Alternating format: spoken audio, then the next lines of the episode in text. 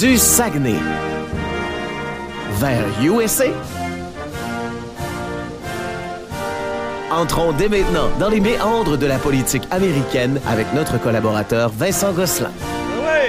On s'attendait à voir sûrement quelques protestations hein, avec euh, ce- cette transition de présidence, avec euh, l'élection de Joe Biden.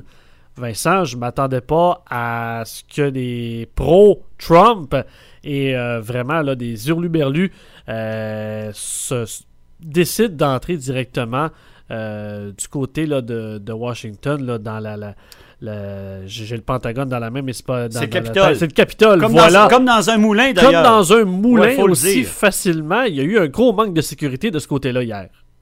Ah oui, Euh, l'ampleur des choses, euh, c'est fou, on n'avait pas prévu ça. Euh, Donald Trump a souvent tweeté disant que le 6 janvier, il va y avoir des manifestations, ils vont arrêter le, vol de l'élection, stop the steal, c'est un, mot-clic utilisé sur Twitter. Mais personnellement, j'avais pas vu ce qui s'en venait de, cette ampleur-là. Je pense que plusieurs médias aussi comment comment on aurait pu prévoir quelque chose d'aussi gros. Donald Trump a souvent lancé des appels à ses partisans comme ça, mais euh, souvent ça avait été pris euh, à la légère parce qu'il ne s'était rien passé en, en général, mais quelque chose d'aussi gros comme ça, c'est la consternation ce matin. On, on va se souvenir du 6 janvier 2021 comme étant un jour sombre pour la démocratie, pour les États-Unis, mais aussi pour le monde entier qui a vu la plus grande république, le modèle par excellence de la Oui. démocratie dans le monde, être attaqué par des extrémistes violents au sein même du symbole du parlementarisme, le Capitole.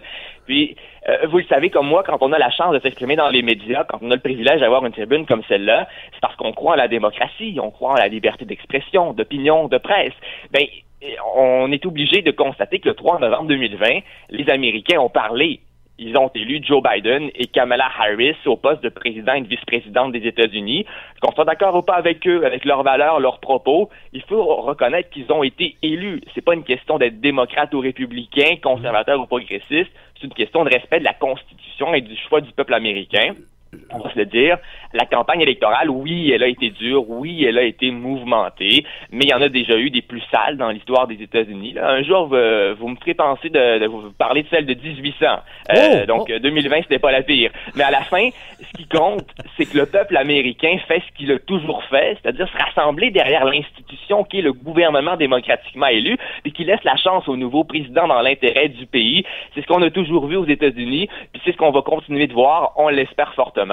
Mais on en a déjà parlé là, quelques fois. La société américaine est tellement polarisée. C'est un phénomène qui dure depuis plusieurs années. Ça fait qu'elle est constituée de deux camps qui ne se parlent plus et qui ne s'écoutent plus. Je ne sais pas si en écoutant la télévision, vous avez déjà passé de la chaîne MSNBC à Fox News. Est-ce que ça vous est déjà arrivé si vous avez ces chaînes-là? J'ai pas eu, euh, euh, j'ai pas eu, euh, voyons, l'occasion, mon ami Vincent. Mais parle-nous-en, tiens. Ouais, ben je vous dis, quand on passe de MSNBC, un média plutôt démocrate, à Fox News, un média assez conservateur, on dirait deux mondes complètement différents et pourtant c'est le même pays. C'est difficile à croire. Euh, c'est un phénomène d'une ampleur incroyable et ça date pas de l'ère Trump seulement, mais ça s'est amplifié au cours des dernières années évidemment, mais ça existait déjà avant. Les réseaux sociaux, c'est un des principaux facteurs qui incitent à la radicalisation des idées parce que vous savez, les algorithmes s'occupent de montrer des publications de gens qui pensent comme la personne derrière l'écran. Ça forme dans les deux camps des radicaux. Mais hier, ça, ça a débordé. Puis les oui. extrémistes d'hier au Capitole entrent même plus dans leur camp. là. C'est des criminels qui ont choisi de se rebeller contre leur pays en menaçant la démocratie. Ils ont empêché les élus du Congrès de faire ce qu'ils avaient à faire. Donc, tout simplement de compter les votes du collège électoral élu par les citoyens pour élire le président. Puis je suis pas en train de dramatiser la situation parce qu'elle est dramatique de par sa nature.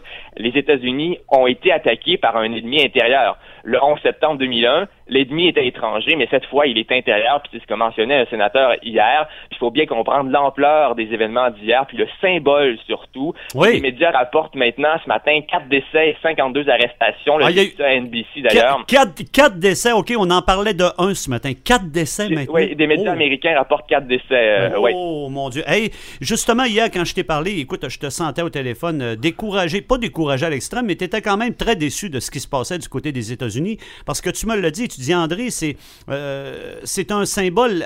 Les États-Unis sont un symbole de grande puissance, mais aussi de démocratie. Et là, la démocratie se trouvait à être attaquée dans son ensemble.